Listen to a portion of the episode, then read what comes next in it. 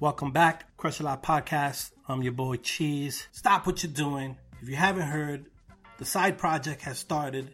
Crush a Lot Podcast presents 10 minute reviews with Sir Loveday. Go to the link, subscribe to that right now. It's only 10 minutes per episode, and by the time you get to this, it'll be like over 30 episodes. We're going to be dropping daily. That's right, daily episodes. So check that out. But this is about our special guest. I'm super excited to have our guest on as hip hop is com, kind of having a resurgence in the kind of like more boom bap style, um, and we're gaining momentum there. New, exciting artists are getting bigger push. More established artists that have been around are getting more notice, more exposure. And one of the people that got on my radar was a, a wonderful producer that reminds me so much of early 90s hip hop with a more modern take to it. Please welcome to the show one of my favorite producers right now, Hobgoblin. Hobgoblin, how are you? What's up, man? I'm good. I'm good. Yourself? Man, I'm good. What part of the world are you in? I'm I'm currently in the UK. In the UK, that's, um, that's where Farm is at. Yeah, yeah, about three hours north of where um of where Farmer resides. So he's in he's in London, and then I'm up in up, up in Birmingham. So I'm in the second city. In the second city. So explain how a thing called hip hop that was born in the Bronx, New York, travels across the ocean uh, to the UK into your ears, and you decided, man, how do I be a part of that? How did that process happen? Uh, Tim Westwood, pretty much. I don't know if you heard of uh, Tim Westwood. Is a uh, kind of an, uh, an older generation radio DJ. He used to be on Radio One. Um, he had a Radio One show on a Saturday night, uh, and Radio One is like our kind of you know our our, our main station here in the UK. Um, that, has got the biggest kind of listenership. Um, BBC Radio One. So yeah, so so I used to hear he had a, a, a hip hop show on a Saturday night, um, and he and that's how I kind of got uh, like access, I suppose, to to to the music. Um, my kind of my first real passion, I suppose, for hip hop was was DJing, and that the the thing that kicked that off, funny enough, was uh, he used to do like mixes. He used to have guest mixes from uh, Funkmaster Flex I heard Funkmaster Flex do like an old school kind of um, uh, like like funk and soul and kind of breakbeat kind of mix. He was doing two records and and chopping and I couldn't I, I, I couldn't I, could, I didn't actually know what he was doing when I was hearing it. Um, but I just loved what I heard and thought that's what I want to do. That's it's an, I need to learn how he's doing that and try and do it so I saved up. I bought decks, um, some really crappy belt driven kind of cam, really you know not Technics. They weren't the first decks I had.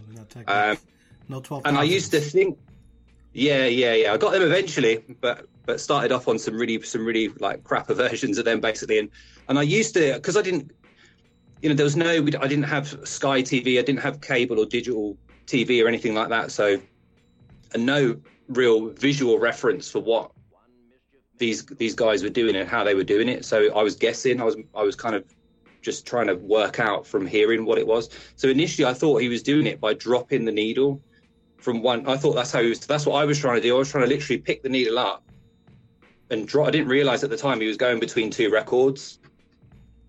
So eventually, the, I worked out obviously that wasn't what he was art, doing. The art form of DJing it was like not something that was widely taught, and people kept their secrets no. to themselves because it was a craft. Yeah. And part of it was just learning how to do it and playing around and mastering things.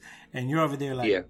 okay, so I guess it's like that. Why do you have a penny on your needle head? Why do you have two pennies on your needle head? Like all of those things. Yeah, yeah, yeah. Were kind yeah. of uh, people were kind of figuring it out. But isn't that what hip hop is really? Hip hop is really is like the the rebellion towards not having at least in New York, uh, the rebellion of not having music programs in the school and having the communities being ripped up for this Gowanus. And like, I'm literally live like a few feet from the Gowanus and I lived through that experience of yeah. people being displaced. So that's kind of like where hip hop started. So this sampling thing and sampling other musics to make new sounds and manipulating that was that is the art form people could take it for what it is and other opinions are out there but one of the things that i like about your production style is the nuances to the sampling that you do reminds me of lot of my favorite producer the RZA and the RZA is someone who takes a millisecond of a sound and does so much with it. And that's mm-hmm. your style reminds me of that. Who are some of the influences production wise when you're thinking about the DJing, the breaking, the production side of it that really took your imagination? Like the RZA took my imagination, like really took it out there. Yeah, I mean, before I mean, the, definitely RZA is a massive, um, a massive influence, and the whole Wu Tang movement was a huge influence on me. Um, I was around. I'm the same age as you because I've heard I've heard you say your age on the um, on yeah. the podcast before. Me you. My birthday's coming age. up though. So, My birthday's coming up, and I'm gonna link the pay, pay, PayPal for one day for those who want to send yeah. something. um, yeah. So so so you know I've probably I've grown up probably on similar. You probably had access to more a wider variety of music than I have. I would imagine being over there while it's all going on. Uh, but like I said, we did have the radio, and I had friends who would give me tapes. And kind of the first, I think the first hip hop tape that I got given on cassette, um, which was recorded over a Red Hot Chili Peppers tape. So it was a record, you know, like when you record over it, the tissue in the tape and all that kind of stuff. Um, was was Cypress Hill, um, Black Sunday, Muggs. Uh, so Muggs, yeah, yeah. So so when Muggs is now playing my stuff on his show, to me, that's just mind, you know, blows my literally blows my mind because this is the guy who really introduced me um, to the whole kind of the whole kind of sound, and I, I definitely, you know, he's got a big influence on on what I'm doing. The RZA definitely, um, and really that new. I'm, I'm, again like you. I did listen to the West Coast stuff. Um, you know, I like Funkdoobiest. I, I, I really yeah. got into them. Snoop Dogg, obviously. But the East Coast was my my thing, and I think that probably comes through in the sound as well. You know, the, oh, for sure. Know, Mobb Deep, yeah, yeah, oh, yeah. Mobb Deep, have hey, it. All the all them guys. You already know. I, I keep it hundred. I'm East Coast. It takes me a while. You have to impress me. Outside of New York, you really need to impress me to really get me to mess with you that way. When I was younger, now I'm I'm a more I'm not so stubborn. A bit more open minded. Yeah, more yeah, open minded. Yeah, yeah. But the music is so much I find richer and better. I mean, besides Bone Thugs, who was really took the imagination and re- mm-hmm. really not duplicate. You can't duplicate that sound. Uh, no one really. It was good stuff, but it wasn't. I was. I picked the side, and I was. I was okay with being that side. Now, the idea of the idea of Hobgoblin, your your image um, the icon, which I think the fabulous, the new one, I think is great. How did that idea of I'm gonna be Hobgoblin? Because Hobgoblin's read pretty much iconic in in the comic book game and a little bit in the mainstream um, environment as well. It's not like a a, a very it's a well known character. How has that become yeah. your moniker? Um, it's not like someone. It's not like Wu Tang. You know, Method Man. What's Method Man? What's a? If you know who, if you happen to know who the Ghostface Killer was from the Wu Tang movies, there was a reference there, but it was still an obscure avatar. Yeah. Why Hobgoblin? Um, to be honest, um, I've I kind of that any any it wasn't necessarily specifically for the Hobgoblin. I'm, i like comics and I like the whole Marvel movement. I'm not I'm not a Chong Wizard level of kind of um, you know geeking over it at all at all. Um, Him and Zilla Rocca could whole... talk could go all day about their obscure sea level uh, characters, and I'm and that's a podcast yeah, yeah. by itself, and I would listen. Yeah, definitely, yeah, yeah. But um, you know, I'm not into it to that to that extreme. I'll be honest. It's you know, I'm a teacher. I'm a secondary school teacher by by trade. Um, you know, I, I, I didn't grow up with a silver spoon, but I didn't come up particularly hard either. Um, and so I've kind of feel like I've got like this split, this kind of split personality with the with the whole you know superhero thing. Whether they're there, one thing in the public eye, um, and then something else away from that with a hidden, you know, with the whole hidden personality thing. So that's I really kind of, I suppose, adopted that for that reason. That because I am, I've got this really kind of hardcore, gritty. You know, there's there's people in people in my family don't know that I do this. You know what I mean? It's kind of it's something that's kind of quite quite separate and away from from a lot of friends and family. Um, you know that I do that I do just kind of on my own. So I, a lot of it came from that. But I, I suppose I went for a villainous character as opposed to one of the one of the heroic characters, just because of the sound. You know that. No, kind no, of, your sound is murderous. It's, yeah, it, it's, yeah. Some like the instrumentals, especially the stuff on the Chong Wizard stuff, they're uncomfortable. They're eerie. Yeah and they're like I don't know where that comes from. You know? I don't know. I just feel like there's like whatever scene on the video where someone's about to go around the corner and something bad's gonna happen. That's the track that reminds me of your stuff, and I like yeah. that. I'm I'm from Brooklyn, so yeah. I walk that way anyway. Like, what's gonna happen next? Yeah, so not gentrified Brooklyn though, like when I grew up before the gentrification. Now I feel safe. Um, so I think that's that's an interesting take because even with my name cheese i mean i work with youth i put that out there but my name cheese you, you, is because when the show started with me and, and Cali West, um, it was we were working at we worked at we were at work and I was her boss and they always called me the big cheese. Oh, the big cheese here is time oh, to go okay. to work. I'm like, I guess that's my I guess that's my name, and that's how it says. But yeah. even with Kalina and Sir Loveday, um, I do all the work.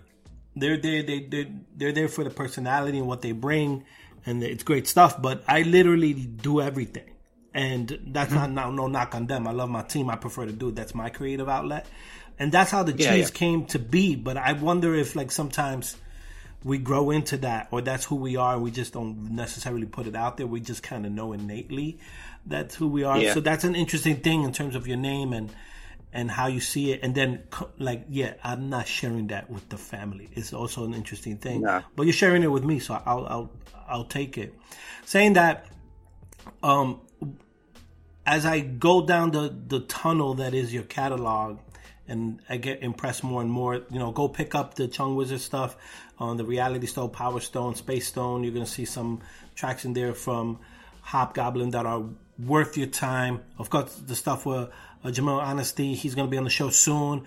Uh, Martyr Music, definitely check that out. I just bought the pre-order. Hopefully, comes in on time. And I thank you for that. that. Yeah, I saw that. Thanks. Um, you have arguably one of the most anticipated records for me coming up soon. Angels and Demons with uh, Montana uh, Maverick Montana from the Cloth what is going on with that? I, have been aware of it for a while, but now it's like a real thing where I see the promos come in. I'm like, oh boy, I'm gonna be broke again. Yeah. Um, what's going on? What can what can you say about the project? Um, release dates? Anything that you that you're allowed to share? Of course, will be appreciated. Yeah. Well, we're we're it's coming out this month at some point. Um, exactly when um, we haven't nailed it down yet. We've got we're, we're doing we're still sorting out the business side of things. So how it's coming out, who it's coming out with, uh, and when that's going to happen. So just kind of getting it all in order, getting the business all in order, I suppose. Um, it's interesting to how we kind of came together. Um, just to kind of step back a bit, go back a couple of couple of paces.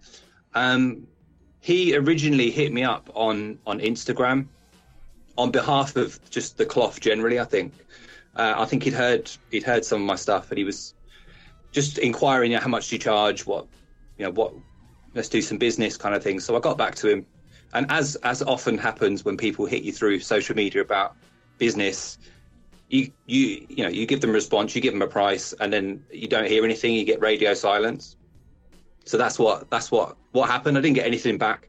Um, I thought, okay, fair enough. You know, I'm I'm still I'm I'm doing bits and pieces here, there, and everywhere. So it's fine, it's fine. And I kind of saw what the cloth were doing, and I could see the momentum that they were building with with Mooch and Riggs. Um, at that time, more more particularly. So I, in the end, I just hit him back and said, "Look, we need to do something. Um, forget the business side of things. Let's just let's just collaborate. Let's just do. Let's just. I'll send you some stuff, and we'll see where it goes. We'll see what happens." Uh, that's what I did. And as I say, the rest the rest is history. And it ended up being me and Mav that really kind of had that um, that kind of connection, if you like, and that that um, that gel. Uh, and what we've got is I'm really proud of, um, and really looking forward to, to people hearing what, what it is we've done. Um, it's going to be soon, like I said, some point this month. Some uh, there's a video shot already. March is a stacked, yeah, stacked, stacked, and I'm, it is, but it it's, is, it's, it is. But I'm excited about. It. I like Mooch was on our hundredth episode. Shout out to Mooch. Shout out to the whole cloth. I, I, I'm really hoping that people really support them and and stay with them for a while because they're very calculating. They got some stuff coming up, but Mooch was like, he was very, he was very honest about everything. So he was like, "Yeah, March Okay. 29th, I got the stuff with Danielson coming out." I'm like, "What? Please explain. Rewind this." Oh yeah, yeah, yeah. Me and then I got this stuff. I'm like, March is just just gonna be one of those things, and I'm okay with that because that's my birthday month, so I'll I'll take it. And Mav is an Yeah. interesting MC because everyone's looking at Rig and Mooch, but I think I think to round out the group, having someone like Mav um, is so vital. So I'm looking forward to that uh, project. I want to take a, like you said, a few steps back in terms of like the science of producing. Um, what what are you using right now? What programs or or any uh, machines that are you using right now that that are your main tools? Fruity Loops, pretty much. That's it. Fruity Loops and a, and a MIDI keyboard, basic. Um, I don't need anything else. Do you know what I mean? I don't need. There's no. I, I've I've thought about buying an MPC just because of the iconic um, status that it has in. Yeah, exactly. But I don't need it. I literally don't need it. Um, and I think, as again, it's a it's a hip hop thing, I suppose. That um, we were talking about earlier about back in the early days, and you kind of working with what you got and and doing what you can with what you have. I can't. I quite like the limitations that that imposes. Uh, but not that it do- actually does impose that many limitations anyway, because there's so much software out there now that can do Yeah, um, the stuff that you can you can achieve on hardware that uh, you know it's it's you can There's no you can mim- you can mimic it for sure. I Yeah. have the same thing with with with the podcast, and like when I run into other podcasters, like respect do and stuff. Like, how do you do yours? Well, how do I do it? Because there's like those. If you're not like NPR where they have their own standard, everybody kind of does it differently. And they were like, Yeah. "Do you do do you do multi mixes?" I'm like, "No, I record in one mix. What happens if one mic doesn't work?" I'm like, "Then I have to do the episode again." Like, Yeah. and you know, like, Yeah. it's one mix, one take. Uh, that's how it goes. That's what I want the show to be.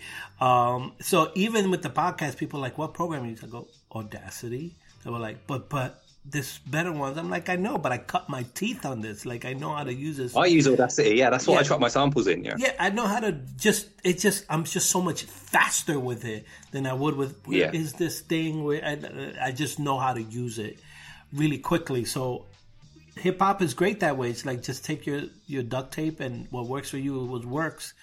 Um, man, that process. I, I definitely want to be in a room with you. Just I just want to see how you do things because the way you present your music is just so uh, so captivating to me. The way I like my music, anyway. So I look forward to more stuff.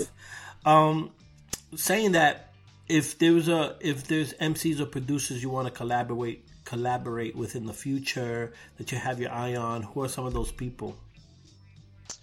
Um, producer wise, it's interesting. It's an interesting question because I, I think, um, I think when you when you're thinking about it, think, oh yeah, producer collaboration sounds like a really good idea. It sounds like a really something that could be really exciting. But the actual reality of it, um, when I've done it before personally, hasn't really worked out that well. Like like I just end up wanting to do to just scrap everything they've done and change it all, which is not really the point, is it? Really, I suppose.